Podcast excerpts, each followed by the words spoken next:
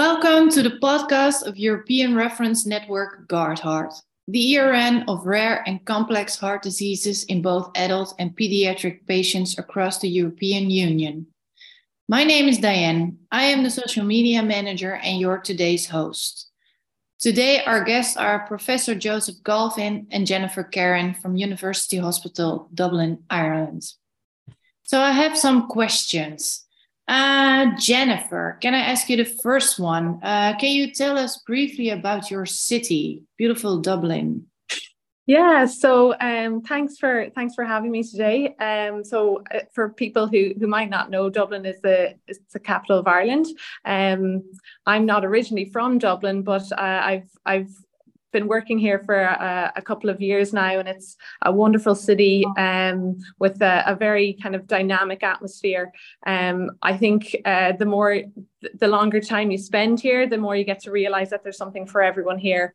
Um, so you know there's a it's kind of steeped in a lot of history but there's also a lot of uh, a huge amount of sporting um, events and uh, availability for people who like different types of sports. Um, and there's you know always something uh, fun and vibrant going on.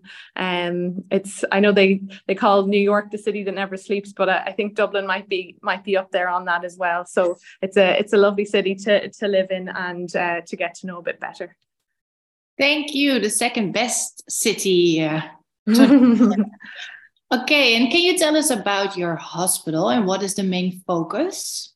Yeah, so uh, the hospital uh, we work in at the moment is the Mater University Hospital. Um, as a university hospital, a lot of its focus is directed on education and learning, um, and obviously there's a lot of um, um, uh, focus geared towards uh, research, research as well. Um, it's the National Heart and Lung Transplant Centre for the country. Uh, so we care for all the patients in the country who require mechanical support. Um, we have a large post-transplant population. And uh, we also offer, um, you know, uh, complex ablation procedures um, as well as um, kind of a, an advanced heart failure um, service or input service for, for different hospitals in the country. Um, as well as that, it's the, the National Centre for Con- Adult Congenital Heart Disease. So, uh, in that respect, we see a lot of complicated patients, um, you know, coming through the coming through the, the hospital and a lot of uh, very interesting structural procedures as well. Um, related more to, to the area that we're looking at today. Um, it's one of the two referral centres in the country for uh, inherited cardiac conditions. Um, and importantly, it's home to our uh, National SADS Biobank, which was set up by Professor Galvin in 2015.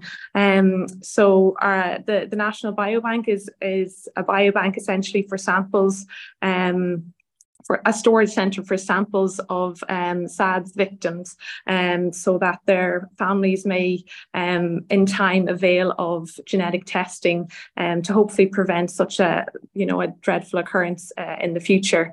Um, and then more recently in 2017 um, the Mater has launched its own uh, next generation sequencing lab which is very exciting. So um, we're, we're starting to run samples on you know, uh, different patients from from different hospitals around the country. So that's also great.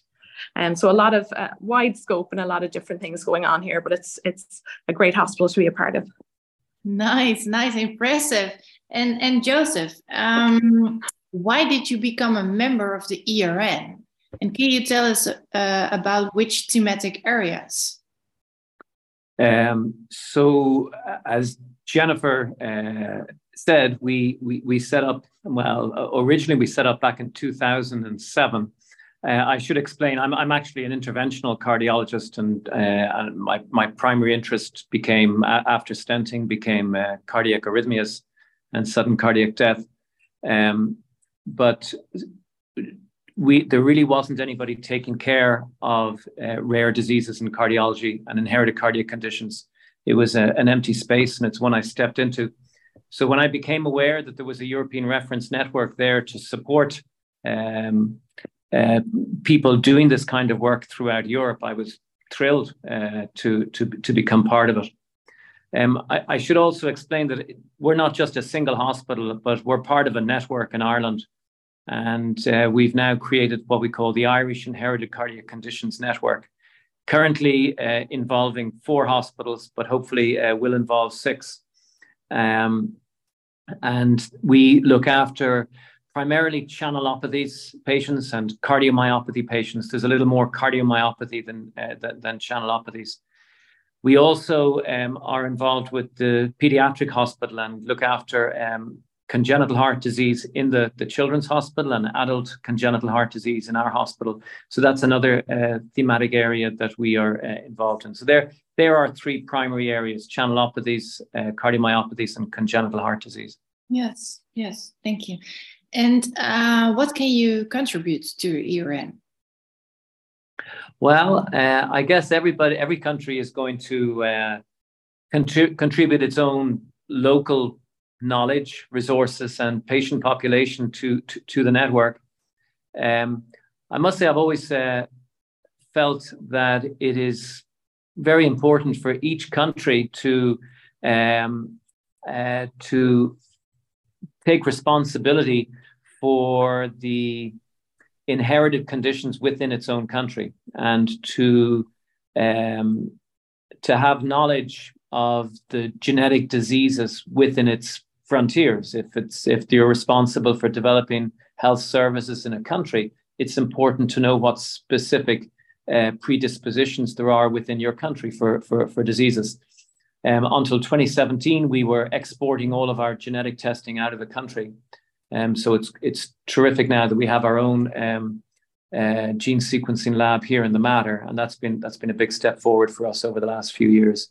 We also um, work closely with a lab uh, down in Galway uh, called REMEDI, um, which uh, they, they, they do work with inducible pluripotent stem cells. So they've been able to take skin biopsies of some of our patients um, and to grow them um, as cardiomyocytes to, to um, induce cardiomyocytes uh, from the, the pluripotent stem cells and then edit out a gene of uncertain significance, replace it with a normal gene, and look at the function of that um, uh, the, the, the grown cells. We, we've been able to do this for channelopathies so far, but not cardiomyopathies. So I think that's it. That's a useful thing to be able to provide. And I know there are other centres around Europe doing that. Um, uh, but it's it's something that we that we're we're we're keen to develop here in Ireland. Thank you. Do you have some uh, expectations from the ERN? Yes, uh, help and support uh, in looking after some of these strange conditions. I always joke. Uh, I traditionally in cardiology, I've always had this this bad habit of welcoming a patient into the clinic room and then I open their chart and look at it. Uh, this clinic, uh, that is a very difficult thing to do because sometimes you open the chart and you you read the you read a diagnosis that you've never heard of before, frankly, uh, and it, it, it, can be challenging. So, uh, so sometimes I have to go out and read the textbook before I come back in and, and, and continue discussions with the patient. So some of these rare diseases, we just uh, you, you have to make management decisions about uh, uh, patients who have conditions that you've never seen before, and uh, through CPMS, we look forward to being able to um, share some of our difficult management problems with, with colleagues around Europe. And I've already been able to do this contacting them directly um, um, and to, to get their advice. Um, and I, I, I, really find that very, very helpful. Wow, thank you. Now I have some more personal questions to the both of you. And um, let's start with Jennifer, if you're okay with it. Um, where did you train and who was your most important mentor? Yeah, so um, I trained in Dublin in the Royal College of Surgeons and uh, kind of have worked for a number of years in Dublin and Galway. And like most Irish people, have spent a year in Perth, but for the most part, it's been in Dublin. Um, I've been really fortunate to have a lot of really uh, amazing um, colleagues and senior colleagues uh, over the last number of years. Uh, I'm not sure if, if Professor Galvin knows this, but he's the he's the reason I ended up going into cardiology as a specialty after a third year medical rotation. So I I have to credit uh, him as you know one of the, the the most important figures in my medical career anyway. Um. So yeah, that's that's it's it's a bit hard to be uh, uh you know it's hard to not be inspired by his uh, enthusiasm and his motivation. So um, uh-huh. yeah. Good to hear. And and Joseph, uh, where did you train, and who yeah. was your most important mentor? Um, so I, I qualified in 1988, long time ago, and after an internship in Dublin, I I fled the country and I went to America, and did three years of uh, general medical training in upstate New York. Came back to Dublin for two years, and then back to Vermont for two years of uh, um, cardiology fellowship and then I did my electrophysiology training in um, Mass General Hospital in Boston. And I was a consultant there for a few years before coming back to uh, Ireland.